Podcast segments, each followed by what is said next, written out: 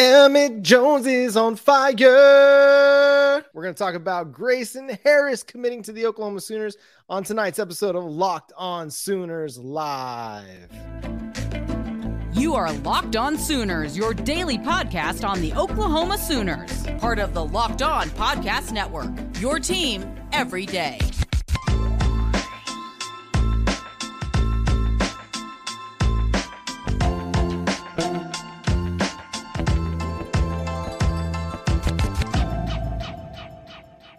What's up, Sooner Nation? Welcome to Locked On Sooners Live. Thank you for joining us Monday night, 9 p.m. Central Time. We are live with you here to talk all things Oklahoma Sooners. And these Mondays just keep on being the gift that keeps on giving as the Oklahoma Sooners pull yet another commitment, this time for the 2025 class. That's Josh Helmer. I'm John Williams. Follow Josh on Twitter at Josh on Ref. Follow me on Twitter at John Nine Williams. Follow the show at Locked On Sooners. And thanks for making Locked On Sooners your first listen every single day. Gracen Harris, 2025 four star wide receiver out of Ennis, Texas, commits to the Oklahoma Sooners, the second commitment for the 2025 class. Here we are. We're, we're getting the ball rolling, Josh. Yeah, in total uh, reverse to what happened in really 23 and the the 24 classes for Oklahoma.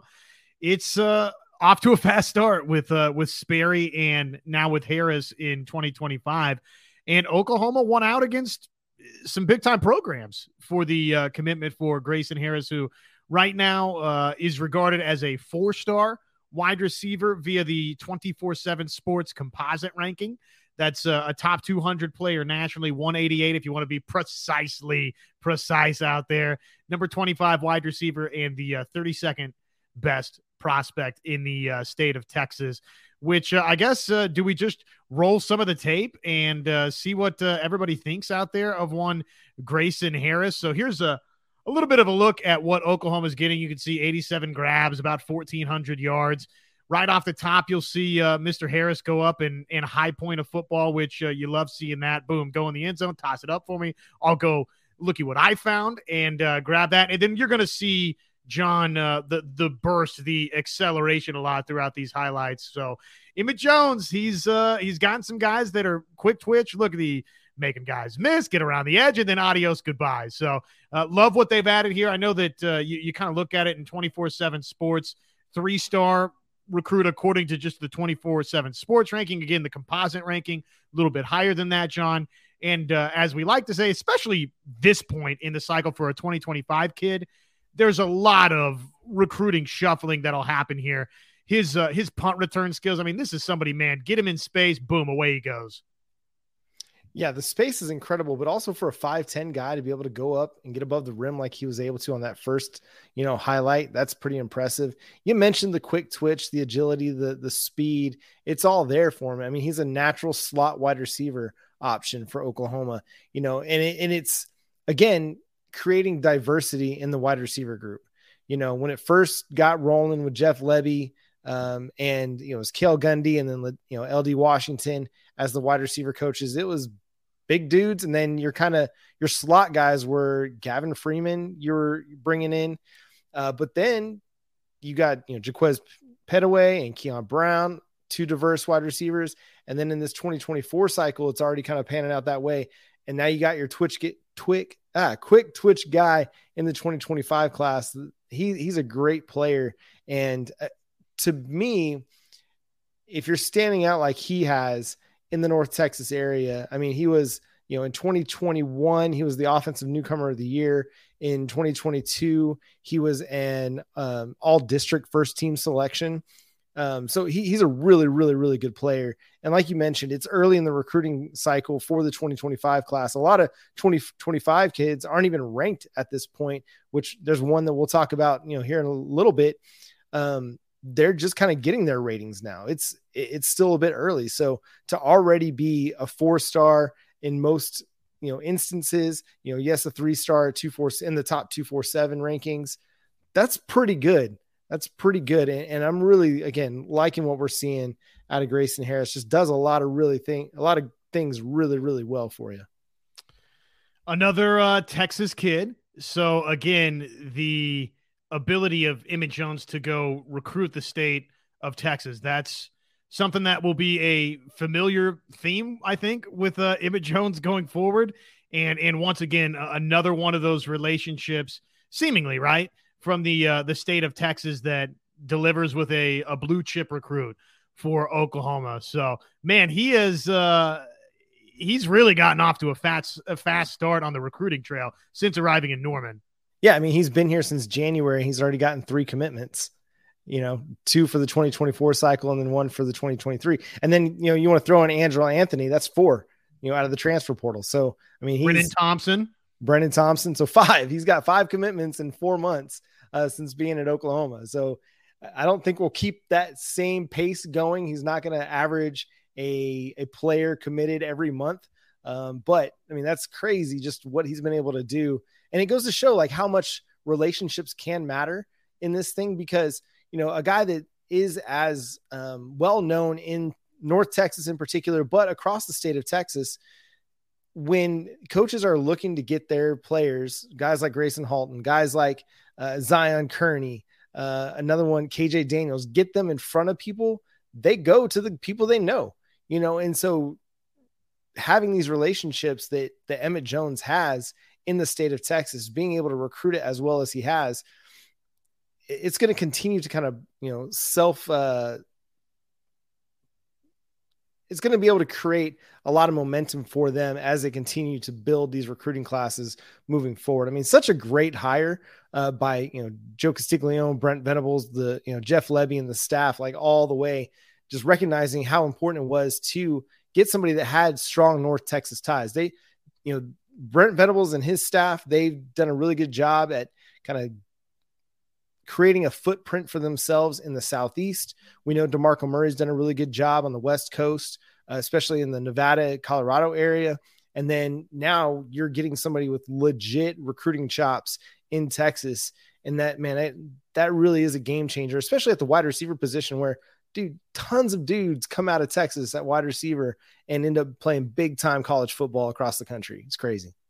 No doubt. Yeah. So if you're going to be successful at Oklahoma, and John, we've seen OU recruit nationally. He's uh, you know, obviously gone and and gotten a wide receiver out of the state of Louisiana that uh, you know, in in KJ Daniels that maybe wasn't at the the very very top of the radar, but we we see the the traits and the speed and the athleticism that we feel like could be a diamond in the rough type selection for Oklahoma. So it's not as though OU's only going to recruit the state of Texas, but generally speaking, you could probably say for Oklahoma, you you build from in state to Texas, and, and then you get national for OU, and that's kind of been always the the building blocks to success for the University of Oklahoma.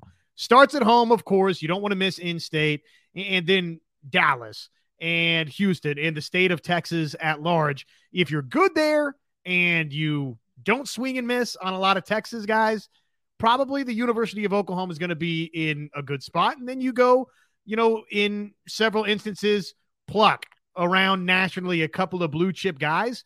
And I think we see the makings of Emmett Jones in this snap being able to do that. Specific to wide receiver, man, he's he's clearly flexing flexing the muscle already. His ability to recruit the state of Texas, which you have to do at OU to be successful, man.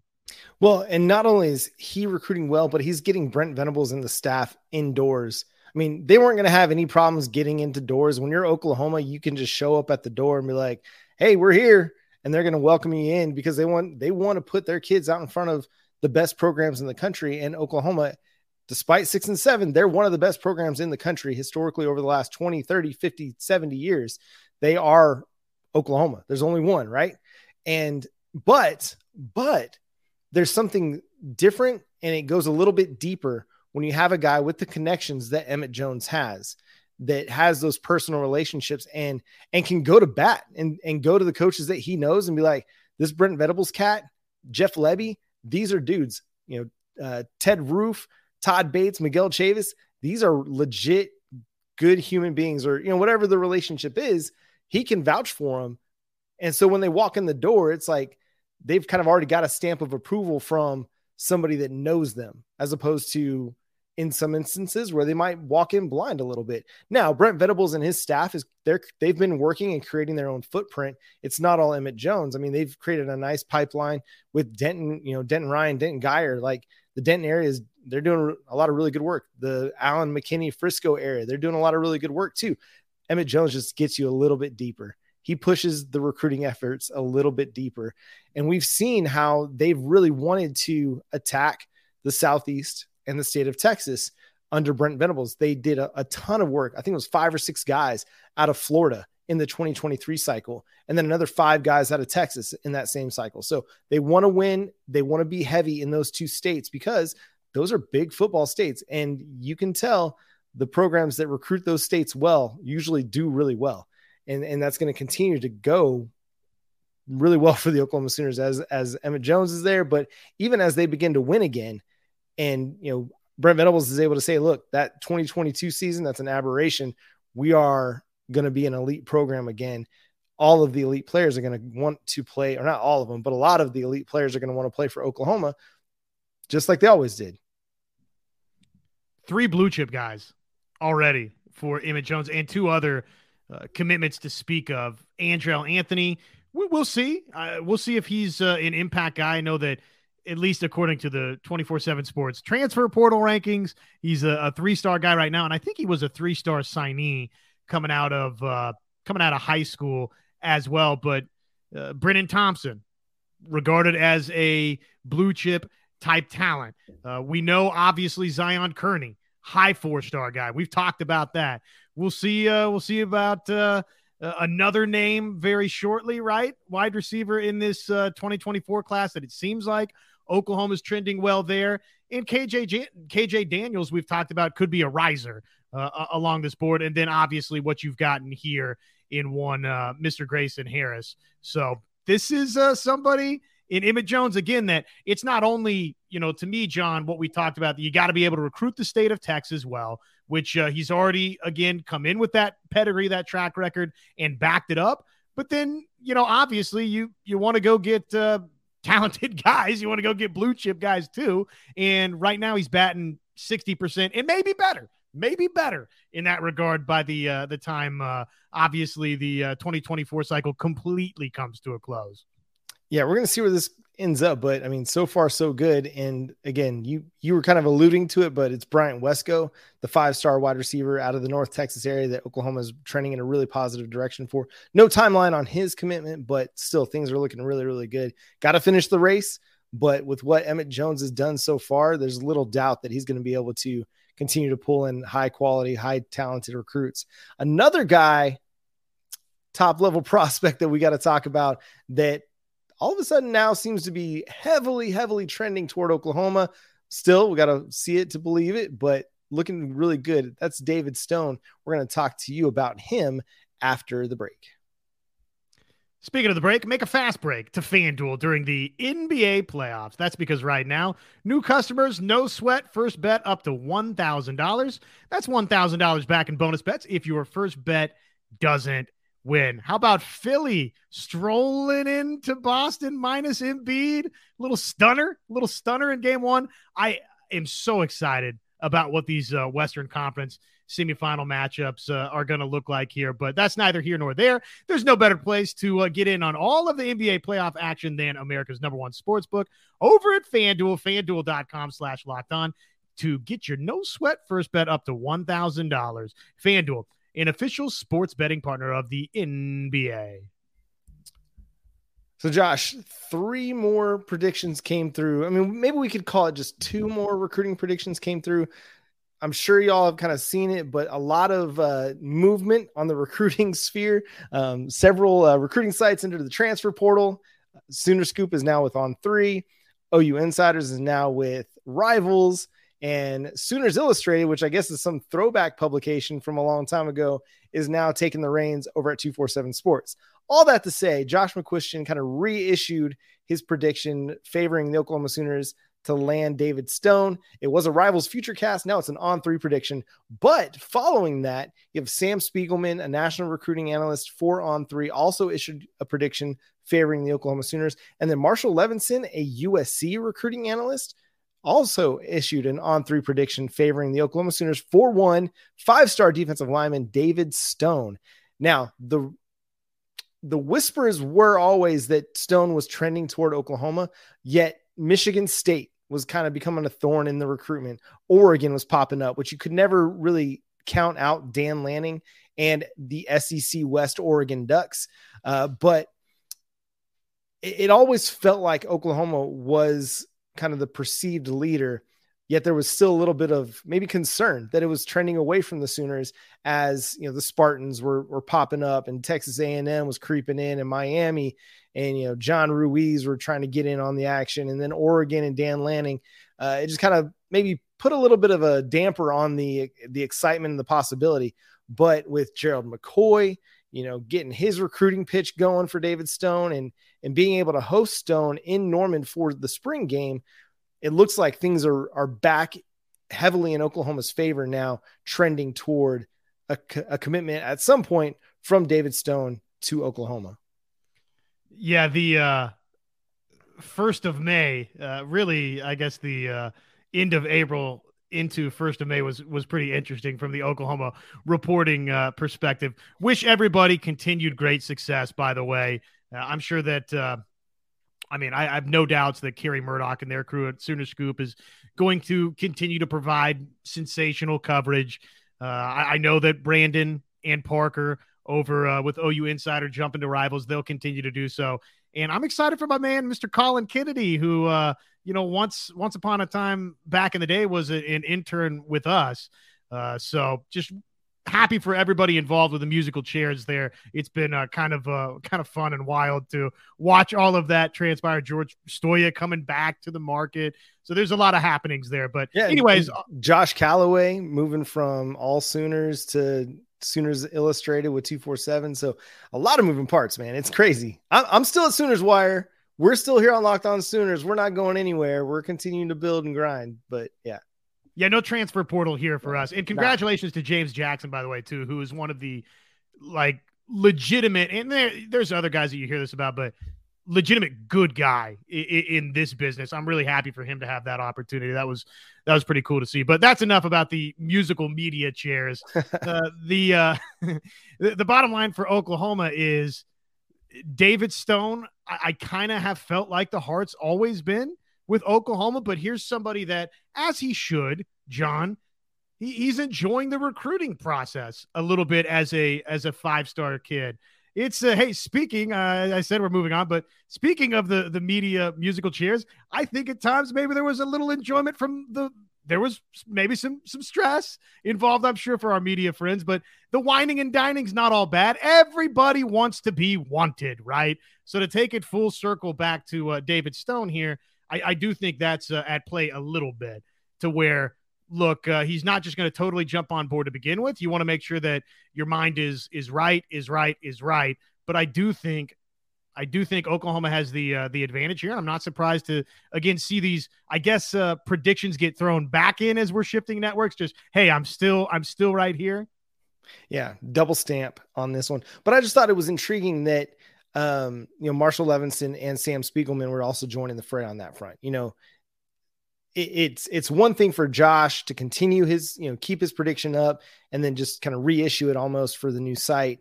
Um, like I would not be surprised if Parker and Brandon, who had crystal balls in on David Stone, you know, months ago, if they reissued those predictions as rivals future casts uh, in the coming days. But to see new predictions pop up in favor of Oklahoma, to me, that's the intriguing aspect of this because it seemed like, again, everything was kind of just up in the air all of a sudden. You know, there, there wasn't really a, a strong feeling for Oklahoma. It seemed like it kind of had kind of trended back to it's a, it's up in the air. Everybody's kind of in play at this point, but now again, it seems like after the spring game, after you know getting his family um, on campus, you know, in Oklahoma family or Gaylord family, Oklahoma Memorial Stadium, you know, getting the coaching staff in front of them, everything all together, you know, the the the soul mission, the coach, you know, the coaches, the players, everything. Maybe it just helped him and maybe helped his family feel a lot better about staying local, you know, staying close to home, um, and and knowing what they're going to get with that aspect. So it's huge, man. And and this is the big fish. Like you want everybody. I mean, Williams Nwaneri is huge. Nigel Smith is huge. Um, you know, uh, Joseph jo- or Jonah, jo- yeah, Joseph Jonah Ajonye. That's a huge get too.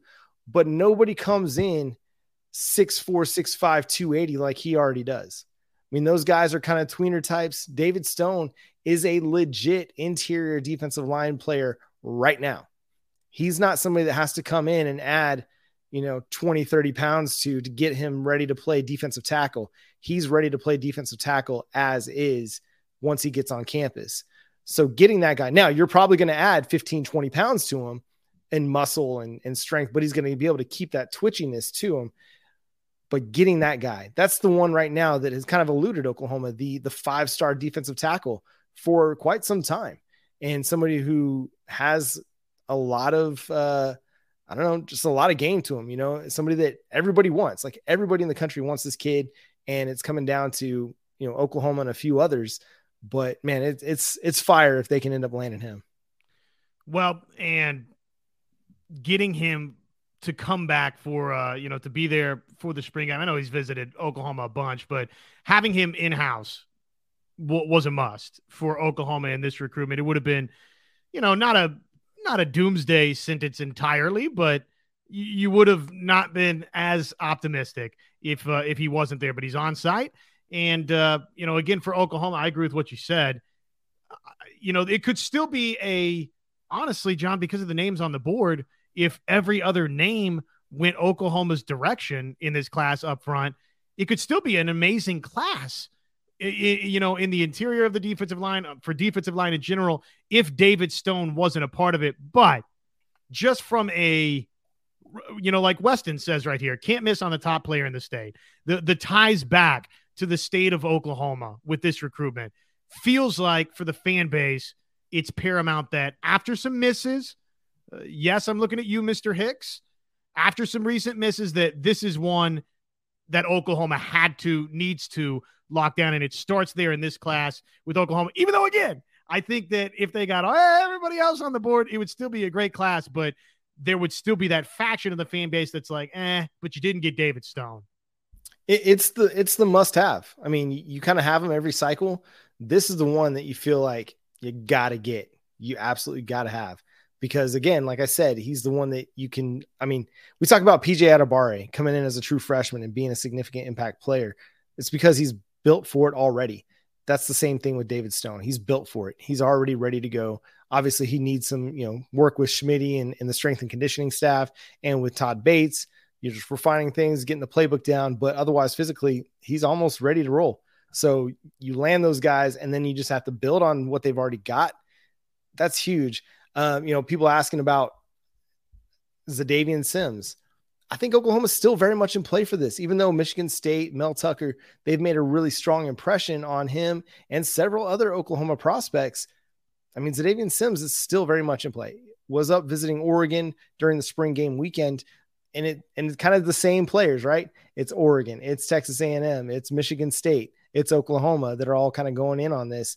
But I, you know, talking to Parker, like he would not be surprised if this is a class that takes six defensive linemen, you know, where not just inside or outside guys, but as a whole, you know, and, and seeing maybe like a Williams Nwaneri, a, you know, Joseph uh, Jonah Ajonye, David Stones, Davian Sims, Nigel Smith, maybe Danny Okoye, as Eric's mentioning as, as well in the chat. I mean, there's a good chance that they could be very, very deep, but that's part of the whole roster overhaul that they're undergoing under Brent Venables. They they need to build this up through the recruiting class. You can't depend on the transfer portal every single year to to kind of line, you know, fill out your roster and and have starters and impact players. You kind of got fortunate that you got Rondell Bothroyd and and Dasan McCullough on defense and Reggie Pearson, but that may not be the case every year. So you got to build through your recruiting ranks. And you know, if you take a deep defensive line roster in the 2024 class, not all those guys going to play year one, but by year two, year three, they're going to be significant contributors, starters even. And, you know, by year four, if some of those redshirt, I mean, those guys are going to be the core of your defensive front. And so, like, if you could add six blue chip guys, including a couple five star players, I mean, what is that going to do for them as they, you know, are now three years into their, you know, SEC arrival uh, as those guys are making their way up the depth chart and, and taking on significant roles? This might not be the family friendly version of describing this, so bear with me. I, I apologize for that. But constantly having to go quote unquote dumpster diving throughout the transfer portal, I don't think is is the way to make a championship living. I think you can go find uh, a, a Dasan McCullough there. You know, we we've seen look a, a Jordan Addison at times is in the transfer portal. Caleb Williams, that that might be a unique situation, but there's there's superstars, yes, that hit the transfer portal. I, I don't know how many of those guys always are up front along the defensive line. And again, you you severely lower your chances, I think, once it gets to a transfer portal situation, John, versus I mean, they just gotta totally fall in love with you or honestly the name image likeness package probably has to be competitive in that arena to to lure a top talent that's an established talent away and again we don't see a ton of those guys so yes it has to be homegrown through the recruiting rankings. We've talked about that. And then you can supplement via the transfer portal and, and take a chance on a couple of guys like uh like a Lacey, right? Or Trace Ford, who at times early was very, very impressive, but uh, injury concerns along the way maybe has tapered off a little bit. Somebody that you, you go to Texas State, you get a Devon Sears. I mean, you can you can gamble a little bit. Is the beauty of the transfer portal but it needs to be a gamble. It can't be everything, all the chips to the center of the table. Chips to the center of the table needs to come from your signing classes. And again, that's why the 2024 class in somebody like David Stone, a new prediction coming in, that's huge news for Oklahoma, for Nwaneri, on and on and on. All these different guys, it needs to for OU to start turning that corner. They just they have to land that type of talent. It's as simple as that. You're hitting the nail on the head because you're not always going to be able to pull a Dasan McCullough, a true freshman All American, or a Rondell Bothroyd, a guy with 14 sacks over the last two years and you know 26 and a half tackles for loss. Like that's NFL production. That guy's going to the draft, generally speaking. But maybe he just wanted one more year to prove that he's a top 100 pick, and so you're fortunate enough to get him uh, to come to Oklahoma and and play that you know fifth year with you. But you're not always going to get that guy, so it's it's incredibly difficult. It's huge to to be able to put together potentially what they're doing in 2024 and it just goes to show just the recruiting prowess. I know we talk about this all the time on this show. And if you're a part of the everyday club which we know a lot of you are and we thank you for being here i mean this this staff if they've not proven anything because they really haven't on the football field yet but they're a great recruiting staff at the very least. And eventually that's going to translate into wins. But for right now we know this Brent Venables, Jeff Lebby, Todd Bates, Ted Roof, Miguel Chavis, Eric Valai, DeMarco Murray, you know, Emmett Jones, Brandon Hall, uh, whom I, Bill Bedenbaugh, Joe Jon Finley, you know, the whole, you know, recruiting staff that's the on-campus recruiting staff, you know, Lee Davis, the director of on-campus recruiting, J.R. Sandlin, the Soul Mission, all this this program recruits as well as anybody in the country. Right now, the recruiting rankings don't reflect that compared to Georgia and Alabama, but they're going to. If not this year, 2025, 2026, it would not surprise me to see Oklahoma as the number one recruiting class in the country. Because this is how good this staff has been on the recruiting trail. They've only been in Norman for what, a year and six months? And they have a top five class and the 2024 class, especially if they land all these defensive linemen, have a chance to be even better than the 2023 cycle. That's how crazy things are right now and how good this staff is recruiting. And it's going to continue to just build upon itself. Like as they, you know, build the recruiting classes and then start stacking wins, it'll just continue to get better and better for them. That's kind of wild that it's been what 18 months? Yeah, it's crazy. 18 months since uh, Brent Venables took this thing over. But uh, yeah, I mean, obviously they need to find the results on the field, and then maybe they can kick this thing into the next stratosphere. You, you win big, you get big rewards. But hopefully, Oklahoma can again, they, they've shown the propensity to recruit in a big way without the the big time results just yet. Now, I've said this uh, in the past, John, and I do think that for Oklahoma, if you don't win, you, you start to get a little nervous that can you can you match what last year's class was into 24, into 25, into 20? Eventually, rubber has to meet the road, right? Or rubber does meet the road, and you either put up or you shut up, and you keep recruiting well, and maybe it gets even better and better and better, or or you know you're going to be looking for a different staff in in Norman, Oklahoma. I tend to believe that things uh, are about to improve for Oklahoma. That there's signs that these additions that they've made out of the transfer portal, combined with the in-house uh, growth, is positioning Oklahoma and the schedule. Man, I mean, this schedule that is navigatable for OU. I just keep coming back to that. That they can go win nine, ten games on this schedule and the staff's already recruiting the way that it's recruiting right now. So then all of a sudden you combine it with nine, 10 wins, maybe a Big 12 championship, and look out, who knows what uh, this uh, this staff can do. And if they can do that and capitalize right here with these defensive lineman recruits and, and get this class into signees, John, then all of a sudden we can look back, hopefully, at 2022, and it's just this nasty blip on the radar. It's like a it's like a spooky COVID year. It's like, did that really happen? Did we live through that six and seven year? What was that season? Hopefully, we can get to that point down the road. I don't even really know what you're talking about. I, I six and seven. That doesn't ring a bell. It's it, it it's a mirage. I think somebody might have seen it off on the horizon when they were wandering through the desert. Uh, another player that is continually trending toward Oklahoma, unsurprisingly, included the Sooners in his top five. That's five star tight end in the 2025 class, Devon Campbell.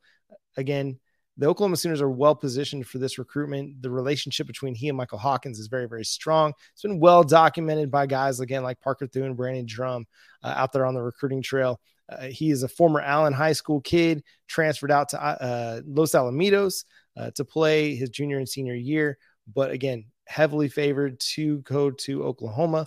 Um, that to me, that's a that's a big get. You know, if Oklahoma again is able to land him, because you know you you add these guys that are four star players, and man, that's fantastic. But how often do you get a chance to land a five star tight end prospect? And uh, here's what he had to say about Oklahoma, telling uh, on threes, uh, Chad Simmons. He says, uh, I've been there four or five times, so I feel comfortable. The atmosphere is strong. I like the coaching staff, and they always feature their top tight ends. Coach Brent Venables and Joe Jon Finley have really recruited me hard, so I have some strong relationships too. And I did say Campbell. I did mean Mitchell, son of a donkey. Uh, I meant Mitchell for sure. Thank you, um, Drew. I appreciate you. Um, I get all these Mitchells and Campbells and all these things. Uh, mixed up from time to time. I'm just really glad that I I wrote Mitchell when I wrote the story about it earlier today for Sooners Wire. That makes me feel really good. Um, but yeah, man, if if they can get you know Devon Mitchell, if they can land that recruitment, that's hundred percent. That that's huge for the Sooners too.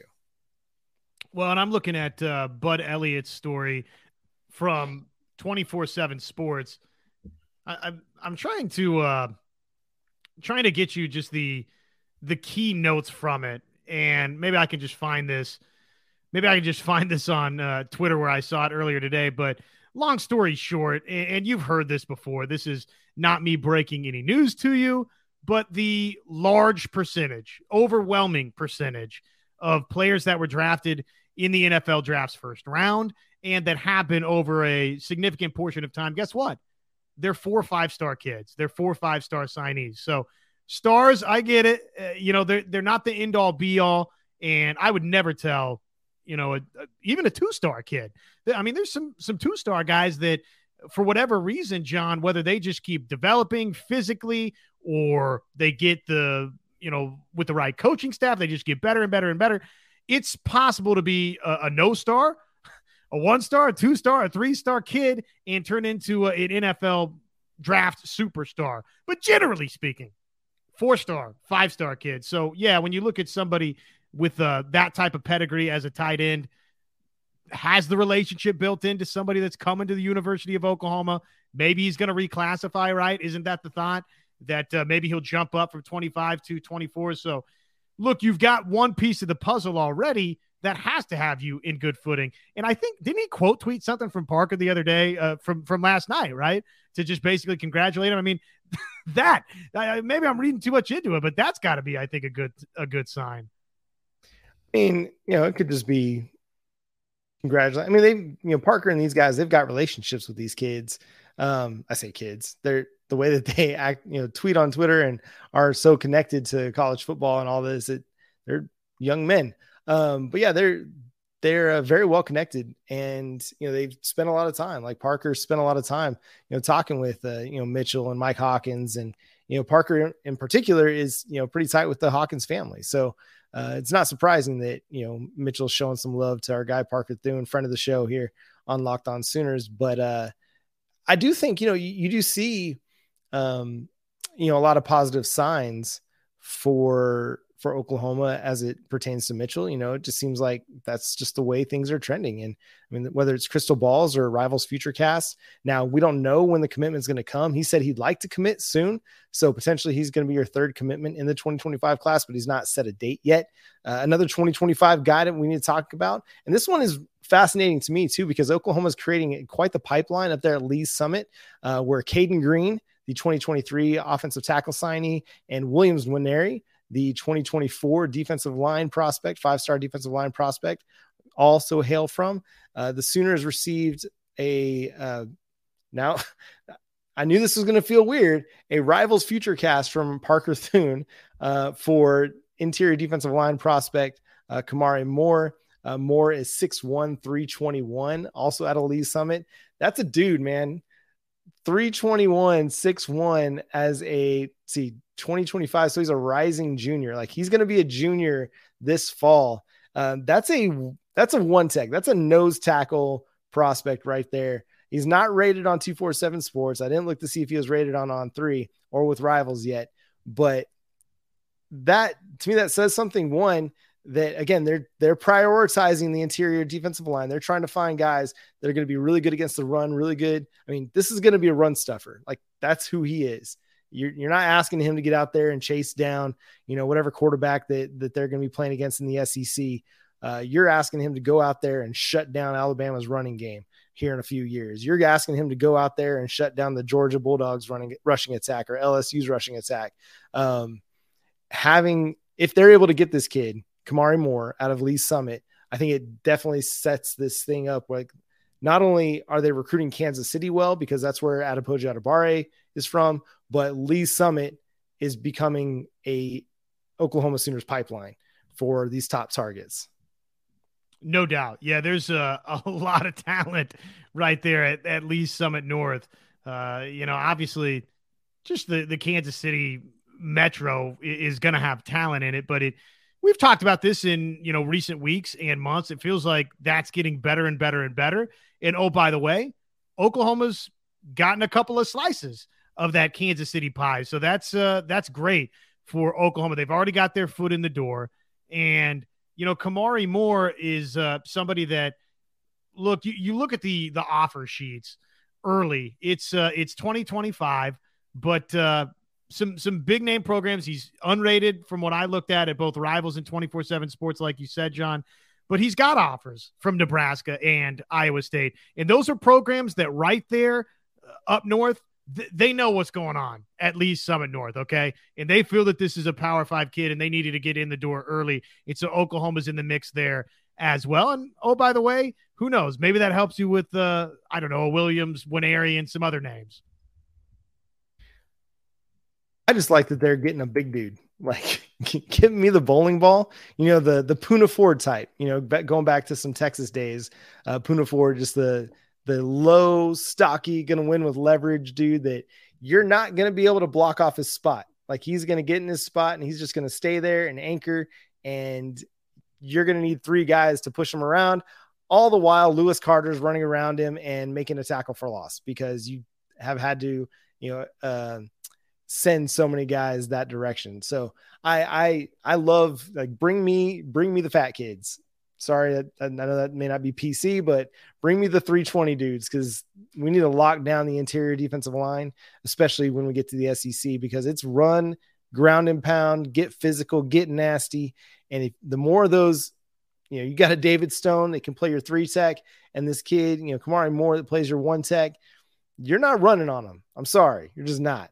If you can get these guys in there and they turn out to be really good players, you're just not going to run on Oklahoma. You're going to have to go wide, and then that's when that speed that Brent Venables and his defensive staff are recruiting. That's when they're they're really going to be able to take off because that speed is going to be killer.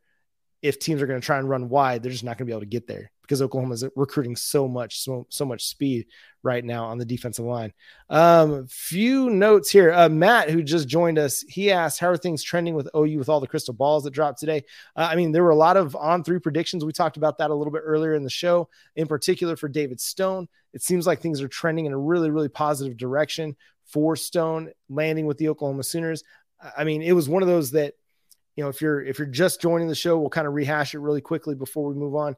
That early on, it, th- it seemed like everything was trending for Stone to land with Oklahoma. Michigan State gets in the mix. Oregon gets in the mix. Texas A&M, Miami, USC, all the top programs around the country get in the mix.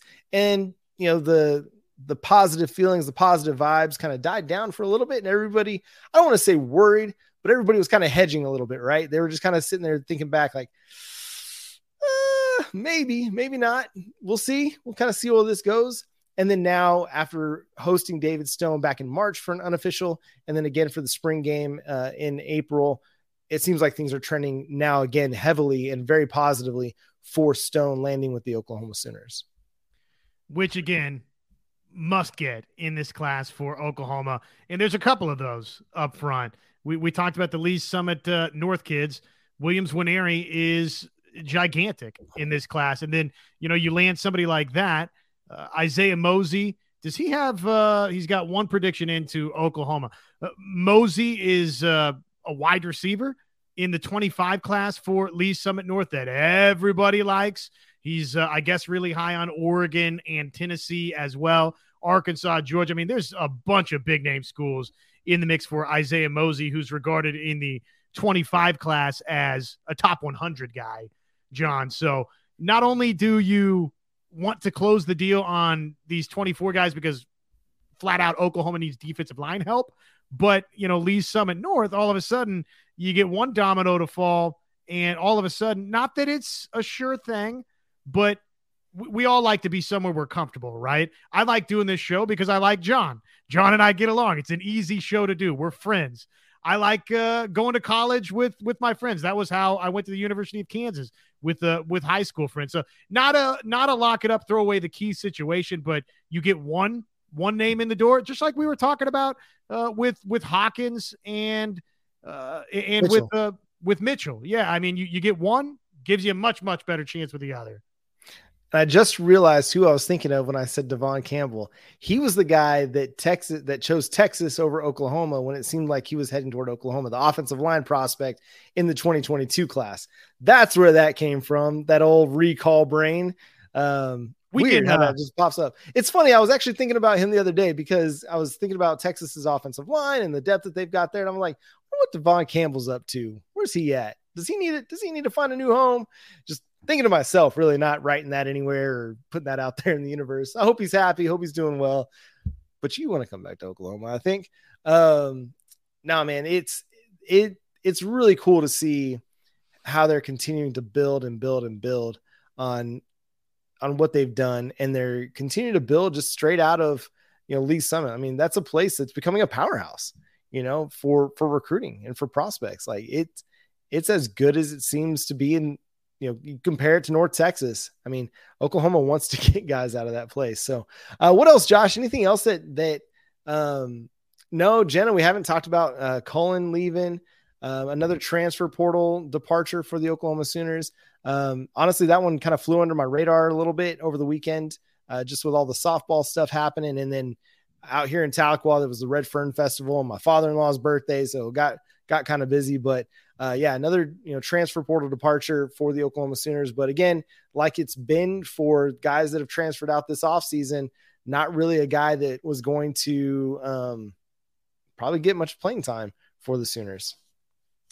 Yeah, unfortunately, uh, entering the transfer portal right up against the tail end of that second portal window. Had to get in uh, into the transfer portal, submit your paperwork by April 30th. They, you know, initially that date was set to be for the transfer portal, the second window, May 1st to the 15th. They moved it up uh, two weeks to April 15th to April 30th. And uh, obviously, the uh, six foot four, 352 pound uh, Montgomery entering uh, the transfer portal. So, and or he arrived, he arrived that way and then lost a bunch of weight. And anyways, didn't didn't quite work out here. Wish him well. And who was it? Uh, Harmon entered the portal as well. Is that the the final transfer portal defection from Oklahoma? Yeah, yeah. Damond Harmon leaving, and I mean that's just a sign of the depth that they have at safety. You know, this was a kid that actually was getting some playing time last year as they were kind of having some attrition due to injury, but man, with Billy Bowman and Key Lawrence and Reggie Pearson and Peyton Bowen and Robert Spears Jennings, and you can even throw Makari Vickers out there at safety. He's got some versatility. And Jacoby Johnson's going to be coming to town, and Eric McCarty's in town recovering from his, uh, you know, his ACL. Like safety's deep, and like if you weren't breaking in when it wasn't very deep last year and you were only getting playing time because of the injuries, then I'm sorry. Like, you know, it, you feel for a kid who was recruited under a different staff and and really didn't find the opportunities in the playing time with the new staff. But it, it's just kind of the way the you know the the cookie crumbles a little bit, and it's probably just best to, for everybody to move on. Yeah, no, that's that's exactly right. W- want to get an opportunity and at Oklahoma, safety just feels like it's getting better and better and better. And you're going to have to be elite. Going to have to be elite to get onto the, the field. And hopefully that's going to be the case for Oklahoma. We keep talking about these defensive line potential signees in the, this 24 class for OU. Hopefully that's the case at all levels because Oklahoma has been upgrading, upgrading, upgrading its talent. Uh, Bowen and others in the defensive backfield. It's just a different world at uh, at safety right now, and frankly, it's getting that way at cornerback too, which is which is good for Oklahoma. I mean, that's just an area. His defensive backfield's been uh, a tortured position group for quite some time for Oklahoma and for Oklahoma fans, and it finally there's now it's got to meet recruiting rankings, have to meet production on the field. We've seen, I think, a good bit of that from Billy Bowman, and we saw some serious serious sizzle and flashes from Peyton Bowen throughout this spring. Now it's got to happen next fall and into the games that matter. You know, Cincinnati, the Big 12 games, obviously the Red River game. For a defensive backfield that has been, you are the weakest link. Goodbye. It's time for uh, Oklahoma to to flip that script, and it seems that it is. And unfortunately, speaking of the the weakest link, not to to pick on anybody, but I think some folks have found out, okay, it's probably not going to happen for me here at Oklahoma. Yeah, I mean, there's the same question for Jaden Davis, right? You know, a guy that played a lot. He, he actually played a lot of snaps for Oklahoma, but found that his kind of role was diminishing. It was going to diminish. He just wasn't going to find the same playing time as even guys like Makari Vickers and Josiah Wagner were coming into town. Like as true freshmen, the coaching staff can't speak highly enough of these guys. And Kendel Dolby coming in through the JUCO ranks, and then you know everybody's expecting a better season from Woody Washington, who had a solid season last year. Uh, Matt asks, "Who are the starters at safety?" Josh, you want to tee off on this one first? I think that Peyton Bowen's going to have a chance. Uh, I, I think you got Billy Bowman. There's a good chance for Reggie Pearson. And then I, th- I think Peyton Bowen's going to get serious snaps based on what I saw throughout the spring. I know we're out over our skis a little bit, and that would be irregular, but five stars are, you know, inherently a little bit different, as yeah. the kids say. So, yeah. I mean, those would be the three. Am I missing a name? Uh, just Key Lawrence. I mean, he's, I think he's a guy that, I mean, I asked Ted Roof about Reggie Pearson, and he made sure to remind me about Key Lawrence in the post game presser at uh, spring game. So that's a guy that they still feeling really comfortable with and, and pretty high on. So here's, here's kind of what I could foresee happening at safety. Um, a lot of different things. You might in two safe in two high looks when they want to run too high, you might see a Billy Bowman and a Peyton Bowen out there playing two high safety looks, you know, splitting the field because of their range, their athleticism, and that that physical ability. When they want to have more thumping on the field, you know, whether it's short yardage situations, you might see Reggie Pearson and Key Lawrence out there together, or you might see Reggie Pearson and Billy Bowman or Key Lawrence and Billy Bowman, where you can drop one guy into the box and, and have a little bit more, um, you know, run defense ability. Uh, man, I could even see them playing some three safety looks. Like I, I would not be surprised to see them roll out three safeties in some odd formations where, you know, maybe they drop, you know, Dasan McCullough onto the edge to play like straight up defensive end on some pass rushing situations. And so then they, you know, bump, you know, Peyton uh, Bowen or Reggie Pearson or, Key Lawrence uh, to the cheetah to get more coverage.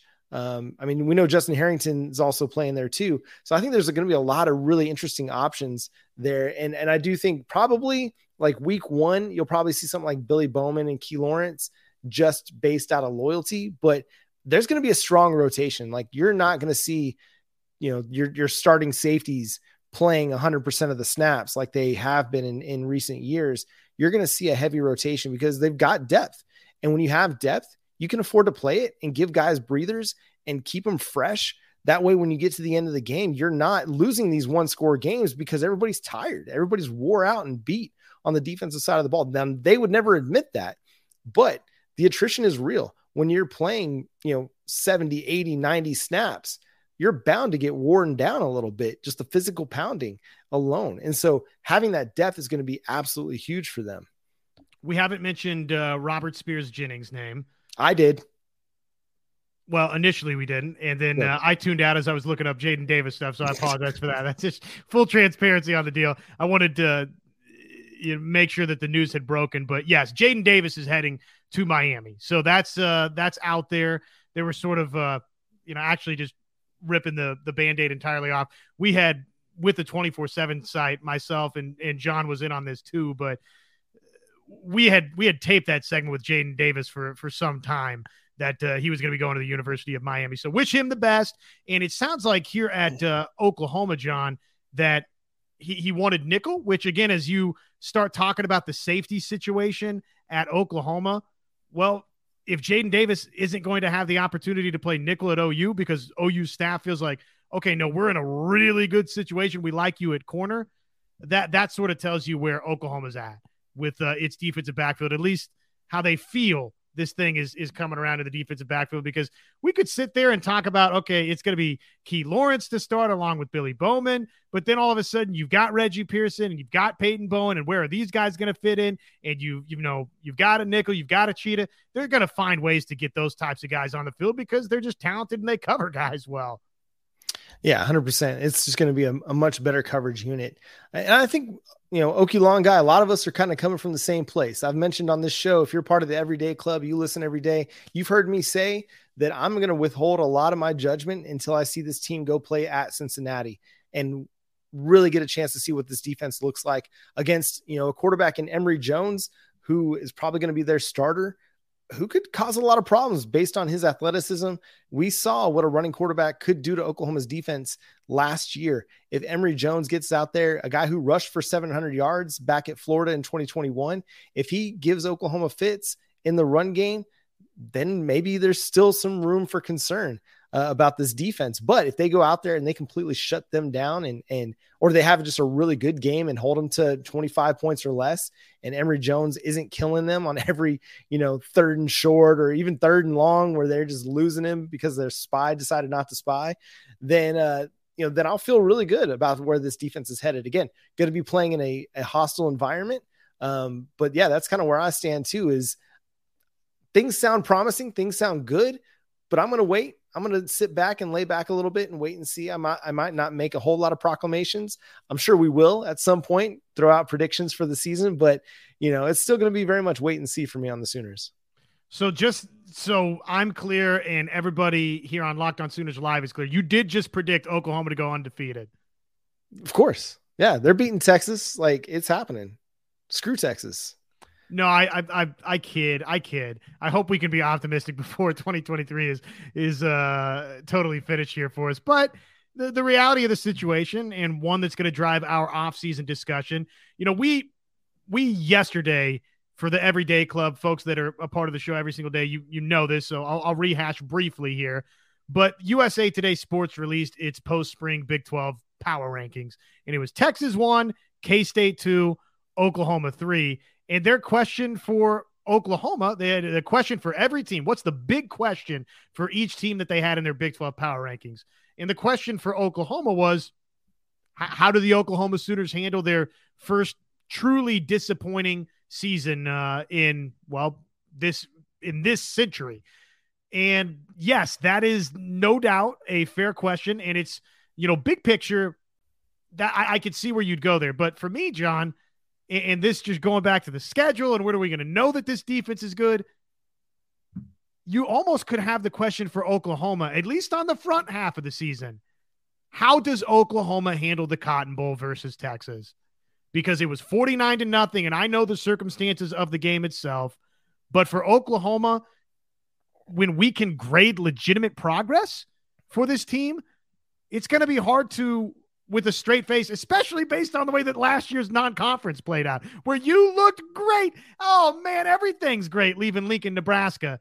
And then the wheels come off. It doesn't go well in Big 12 play. Cincinnati, that road trip will be challenging to start Big 12 play, but we just don't know who Cincinnati is going into this season. Iowa State, the worst team in the Big 12 a year ago, John. So the fact that you would beat them and Norman hypothetically 5 and 0 going to the Cotton Bowl, you could look great for those first 5 games. And again, the question for Oklahoma is going to be what happens in the Cotton Bowl uh, early October versus Texas? How much progress has been made? Yeah, they're going to beat Texas. I'll, I'll, sit here and and and uh, put that out there.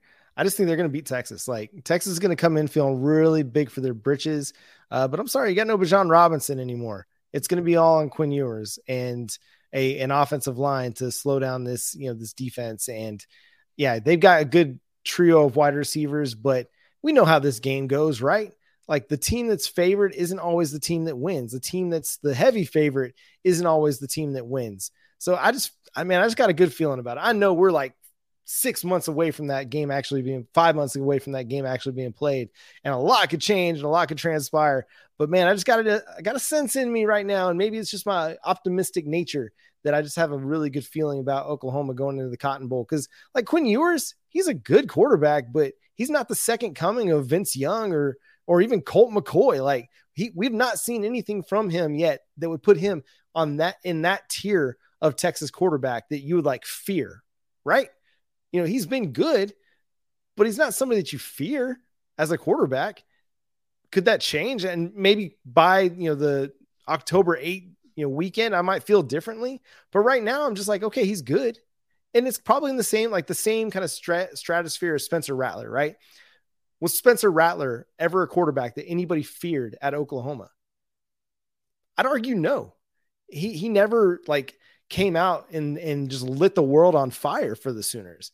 Now he's been good and he's had really good moments, especially now that at South Carolina, he's had great moments, but he was never that guy that anybody feared. And I feel the same way about Quinn. Now he could totally make me eat my words, and I thoroughly anticipate him making me eat some of that. But I'm not sitting here like, you know, chattering my teeth, shaking in my shorts, you know, worrying about Quinn Ewers and the Texas Longhorns offense. Um, you know, the offensive line's good, the wide receiver core is good, Quinn Ewers is good. The sum of the parts is really good, but I think Oklahoma's defense has improved. 49 nothing, that means nothing. What happened last year means zero.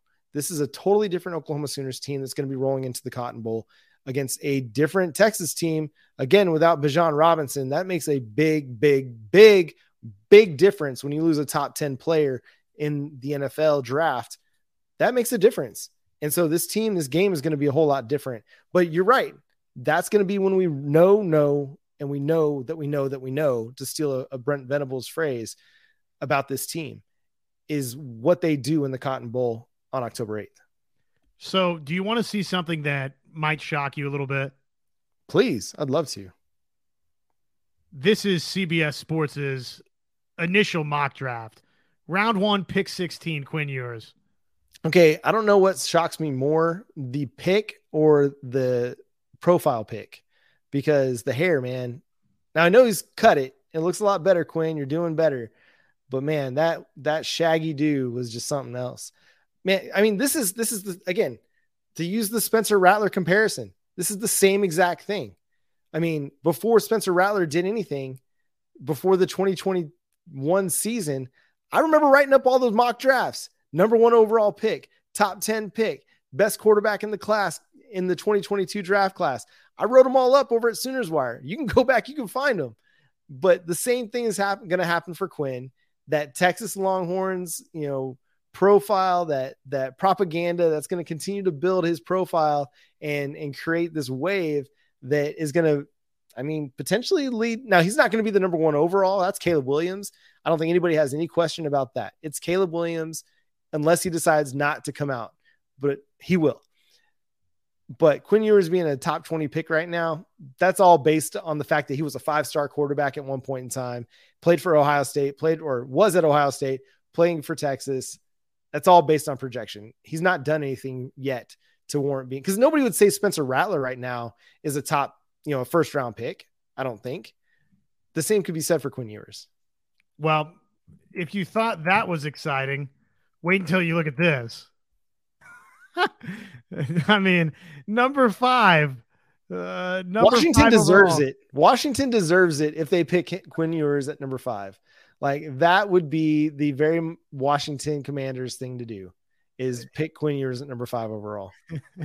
it's crazy though. The uh, it, it's the the way way way too early NFL 2024 mock drafts, and they're designed to generate this, to generate John and I responding, to generate you and everybody else trashing the uh the their mock draft and sharing it on social media and laughing. And yet everywhere you look, John, Quinn Ewers is viewed as this first round guy. And in a lot of cases, a top 15, top 10 type uh 2024 NFL draft pick. So not saying that that is uh you know guaranteed not going to be the case, but where we sit right now today, May 1st of our Lord and Savior's year 2023, dude, there's a lot of improvement that got to happen for Quinn Ewers to be anywhere close to any of that. Then again, we're living in a world where Anthony Richardson went number four overall, so maybe there doesn't need to be any improvement.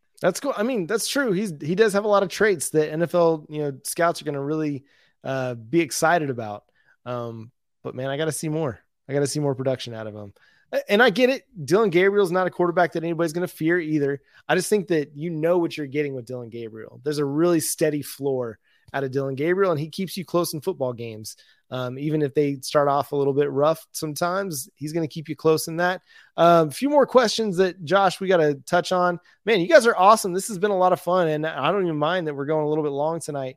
Um, but let's do this. There's a basketball question here. Any thoughts on the transfers that that Porter Moser has brought in? Yeah, I'll be I'll be totally open and honest about this. Need more information.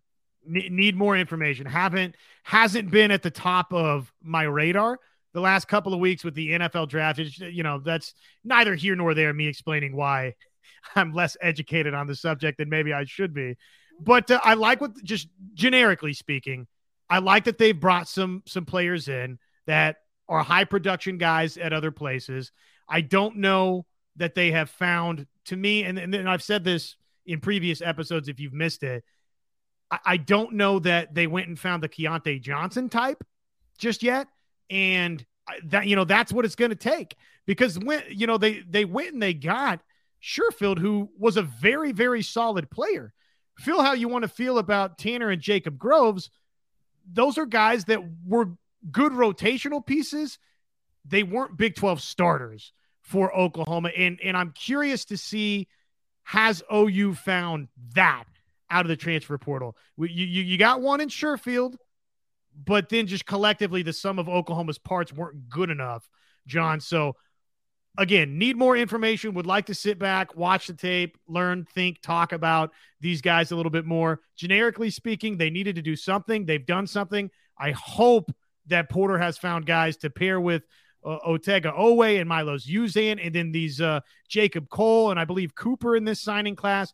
That all of a sudden, all of that together can morph into something that is what you deserve which is an NCAA tournament team in Norman, Oklahoma, but I just don't know if I'm there yet. I I come back to this idea that okay, we're bringing in a bunch of mid-major dudes. Like that's the same thing we've done, right? You know, bringing in the Groves brothers. No disrespect to them.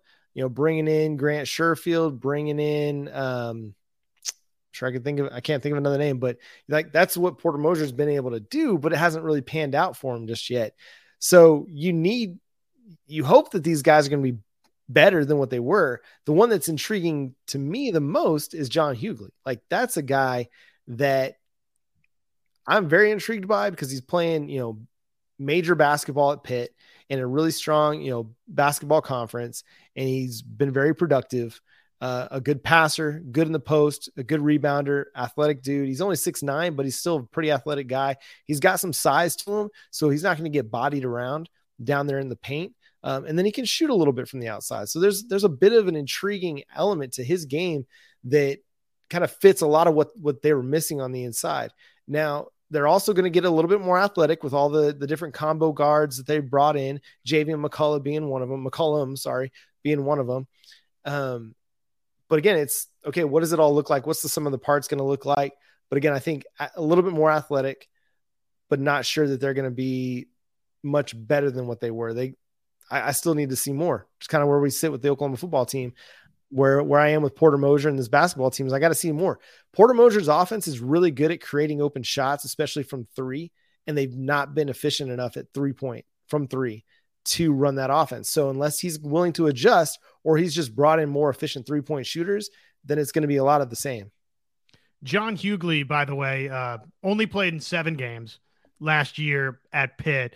Uh, I think he started the season and then was he injured and he basically just decided he wasn't going to play anymore. I'm not sure about an injury, but he just kind of like took some mental health time. And then, oh, that's uh, right. Yeah. Which, and which, then, hey, more power to you. Uh, I think one of the beautiful things about society is we are more so now. You, you saw, well, I should say, you know, we saw uh, Connor McCaffery do the same thing at the University of Iowa last season, which those of you that follow uh, my work closely know that I, am keeping tabs on what's going on at the University of Iowa, and, and it was uh, it was well received. Uh, right here, we saw that with uh with with uh, a player taking uh taking a little bit of a, a, mental leave of absence. So that's good. I'm glad that as a society we're at a place where we can do that. But Hugley himself, just the game, 15 and 8, 15 and 8 guy the year before when he did play uh, 32 games. It was a 30 minute per night kind of guy. So man, we've talked about it. Oklahoma needs that sort of big. And then all of a sudden, McCollum, who was a 16 points per game a night guy this past season at Siena who seemed like there was some some pretty serious uh, positive reaction to the acquisition of McCollum, who's six foot two guard, can shoot about 36% from three or did last season. And, uh, you know, sh- shot a good volume, John. That's one thing you look at. It's like, okay, well, is this 36% and he shot one three a game? No, he shot uh, five and a half threes per game. So that I like that part of his game averaging 16 points obviously uh, was a you know key cog for his team so all of that you pair it with again the growth hopefully of an Otega Oweh of a Milos Uzan and then probably you're counting on a couple of those again those signees stepping in and uh, being blue chip guys, top 100 guys, which which they are, and hopefully they can uh, they can impact things. And if all of that's the case, which again, that's a lot of unknown, baby, and that's the transfer portal, especially in basketball. And you know, for Porter Moser, that's been the thing. It's it's like revolving door, revolving door, revolving door. There's been very little continuity, very little consistency in Norman. But if all of those things come together, oh baby, we could have something. Speaking of basketball, Jacoby Johnson playing basketball? I don't think so. No, I, I, no, he's not doing that. No, Jacoby Johnson playing wide receiver. I mean, possibly, but I, I believe he's coming to Oklahoma to be a cornerback. Um, over under wins nine for Oklahoma. Yeah, I'm going to take the over. I'm going to take the over. I, I just until OU shows me the negative that this is a program that's going to be Texas ish and have back to back bad seasons.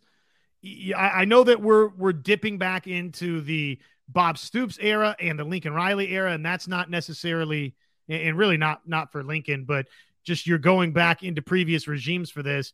But 14 was followed up by a really good 15, and so on and so forth. I mean, every down year the last quarter century or so, John, has been followed by a response from the University of Oklahoma. And oh, by the way, there's nothing of note in the non conference portion for Oklahoma. It'll be win, win, win. And then uh, the Big 12 schedule is, again, not altogether imposing for Oklahoma. So to me, it'll be disappointing if Oklahoma doesn't at least push on that number for you there and get to nine wins in the regular season. I think they're going over, though. I, I, really do. I think that they're just more talented than most everybody in this league. And I think they've upgraded themselves via the transfer portal and then just the the natural growth of being coached by Brent Venables and his staff. We we don't have to run down the statistics tonight, but the track record from Clemson tells us year one to year two to year three at Clemson, they got much much better defensively to the point where in year three, uh, basically they were the nation's best defense. So I'm not saying Oklahoma in year two is going to be the nation's best defense. They were terrible a year ago, but I do think it's realistic to say this defense can just by being better in key situations, John, improve radically to a top 50 type defense. Yeah, and you just need this team to be better in situations. You need them to be better on third down. You need them to be better in the red zone where you're you're not giving up, you know, third and 15s, third and 10s. You're able to shut those down a little bit more. Their third down defense was terrible. That's a big reason why they weren't very good defensively. They couldn't just they just couldn't get off the field.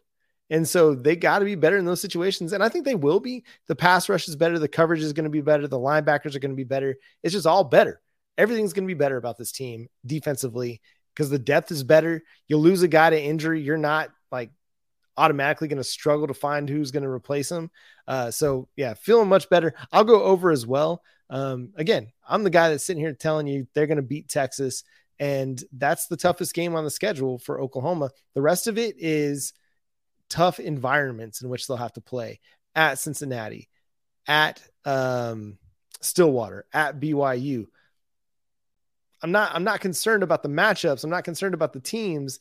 I'm more concerned about the environments in which they'll have to travel to play in more than anything. And just Oklahoma, can you show me that you can go win a close game in that kind of yeah. environment at Kansas? Uh, could be uh, I don't know, man, because of Mr. Jalon Daniels. Who knows? Could be challenging. Uh, the our man Preston uh, chiming in, expecting a commitment date to get moved up. And oh, by the way, what is this? Champ U BBQ Commitment City, which, oh, by the way, this is a, a terrific time to say, love your content over there. Really dig what you're doing with the channel. Appreciate you popping in to say what's up to us. And uh, worlds are colliding here in Sooner Central. We need to. I mean, when when is this crossover episode happening? Right? I mean, it seems to has to be on the horizon at some point. Yeah, he's ready to roll. He's already told us. We just got to lock it down. So okay, we well let's let's get that accomplished uh, yeah, behind closed doors here. Yeah, uh, I mean we can just negotiate this now. Just bring right. There's um, no there's no negotiation like on air negotiation. That's right. That's right. Um, are we not talking enough about the lack of OL depth? I think that if anything, I was criticized in some ways right here for being uh, a little too critical of offensive line for Oklahoma coming out of the spring game.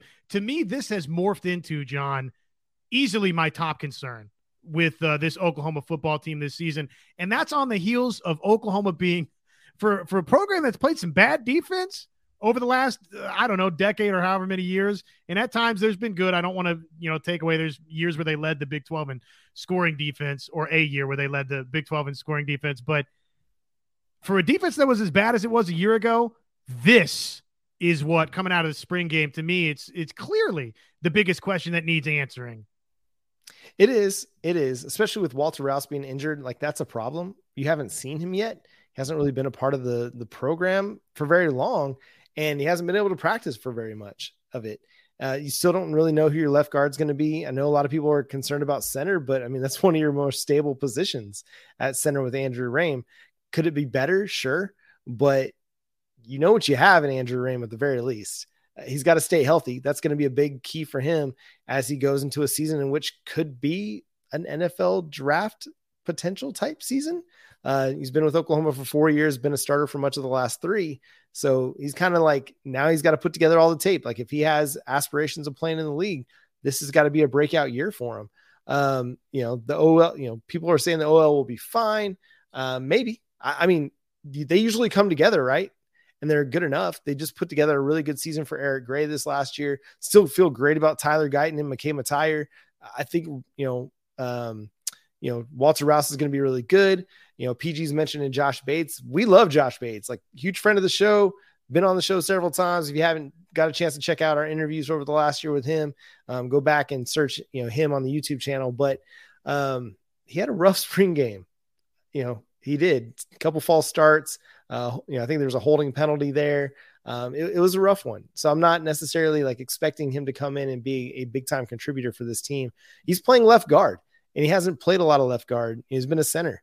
Uh, so he's transitioning a little bit too. So this is, this is a unit that's, yeah, having a lot of transition, a lot of guys playing in different spots. You know, Cayden Green played a lot of left tackle during the spring game for Oklahoma.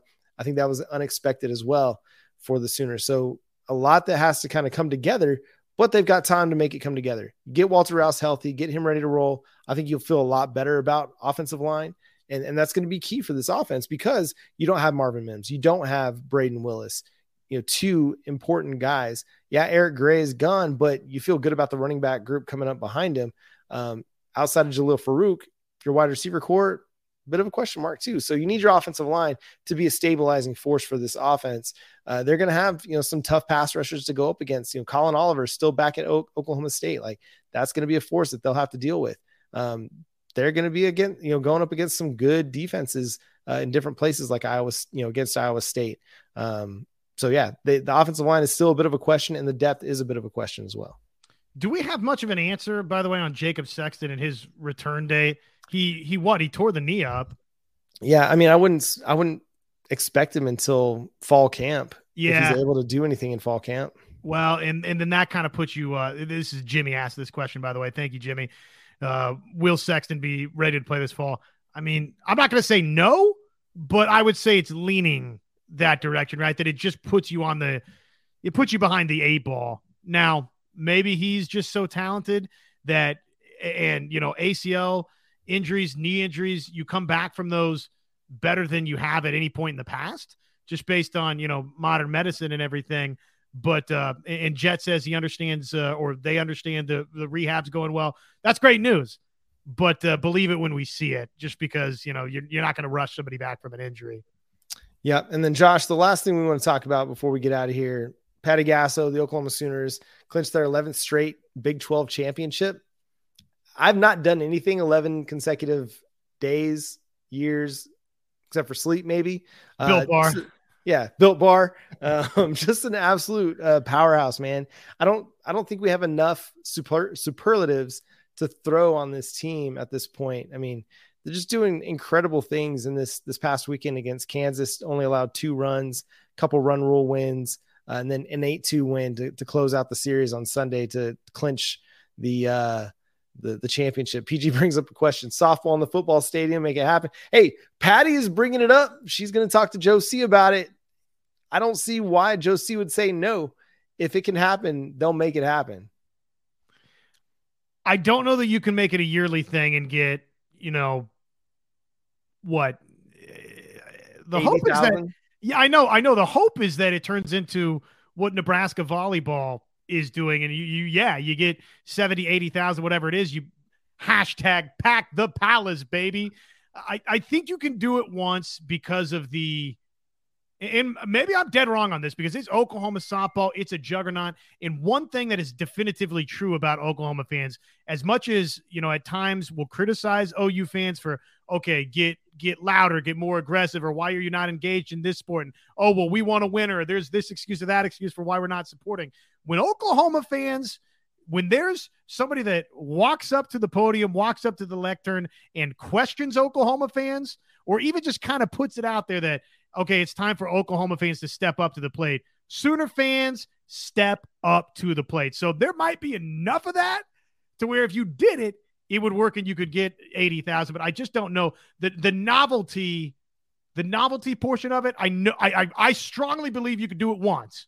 Now, year after year after year, I, I don't know, and it would depend upon obviously who's the opponent and all those sorts of things. I love the idea. I'm here for it. It would be so cool to see, but uh, just the the Big 12 championship itself. I mean, dominance. The team's won what 37 consecutive games now. Okay, it's uh, another year where they've gotten this late into the season with just uh, just the one blemish to Baylor. I still don't know how they lost said game to Baylor, but just I mean, uh, laid Kansas to waste, put them out to, to pasture. A couple of run rule victories, eight to two in the finale. It's just dominance. I, I don't see where there's anybody else out there that keeps OU from its ultimate goal. It's just hard to see that. And what's really, really fun for me is they go into Stillwater for what could be their last trip to Stillwater for the foreseeable future. Um, next year's Bedlam matchup will be played in, in, either Norman or Oklahoma City. And so there's nothing really for Oklahoma to play for. I mean, they're they're they'll get up for the game, they'll get hype for it, and there's nothing for Oklahoma State to play for because they got swept by Texas. They're playing for the two seed. That's their only hope in this one. Whereas, you know, when everybody looked at this one on the schedule about a month ago, everybody's thinking, okay, this could be for the Big 12, you know, regular season championship. But uh, you know, Oklahoma State didn't live up to their end of the bargain on that. And it's just going to be kind of a, you know, in, not as uh intense. Maybe it's going to be as intense, but it just doesn't have that same uh dynamic um as as it might. So yeah, 11 straight, you know, consecutive regular season championships for the Oklahoma Sooners. They go to first they'll play in Tulsa on Tuesday night, which I'm sure that game is already sold out. It was sold out when I looked for tickets uh, a week ago because I thought, hey, maybe I'll take my daughter to that. That could be fun. No, you ain't buying a ticket to an OU softball game in Tulsa or anywhere in the state of Oklahoma at this point in the season. Uh, but you're right, man. There, there's nobody that's going to beat them in a series, and so there's no way that they're not winning their third consecutive Big 12 championship. Now it could be, you know, things could change, something could happen, somebody could get hot, but just the way that this team is pitching, they're the best pitching staff in the nation, lowest ERA in the nation, and they're hitting. I mean, they're they're still a powerhouse team, even though they might not be hitting as many home runs. They're hitting a ton of doubles. Uh, our guy Eric Bailey from Tulsa World throughout the stat: 88 home runs, 88 doubles. Um, just an absolutely incredible stat. I, I, was comparing it, you know, throughout the season. Um, at one point, you know, obviously they had hit a lot more home runs last year than they had at this point this year, but they had hit a lot more doubles this year than they had last year. So they're still on a similar extra base hit pace. Um, but yeah, just fantastic work by them.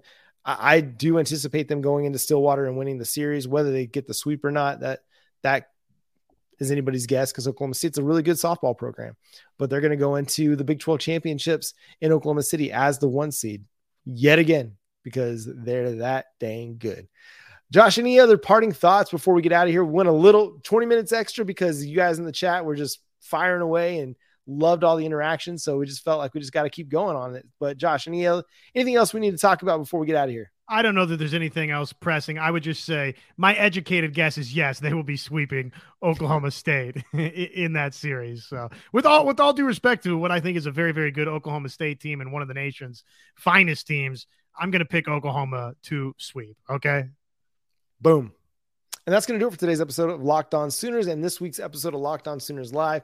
Thank you so much for tuning in and being a part of the show. Thank you so much to our everyday club, those of you that are tuning into the show every single day. Make sure you're subscribed to the show wherever you get your podcasts and on YouTube. We're free and available on every platform. You can like, hit that notification bell to let you know when new episodes drop. Again, we're here with you Monday through Friday, every single day here on Locked On Sooners. It's your team every day. Follow Josh on Twitter at Josh on Ref. You can follow me on Twitter at John Nine Williams. Follow the show on Twitter at Locked On Sooners and on Facebook, Locked On Sooners Podcast. But until next time, where we'll continue to talk about Oklahoma recruiting and get ready for a long off season, but we'll also talk Oklahoma softball as they get ready for Bedlam. Uh, he's Josh Helmer. I'm John Williams. We'll talk to you then. Boomer Sooner.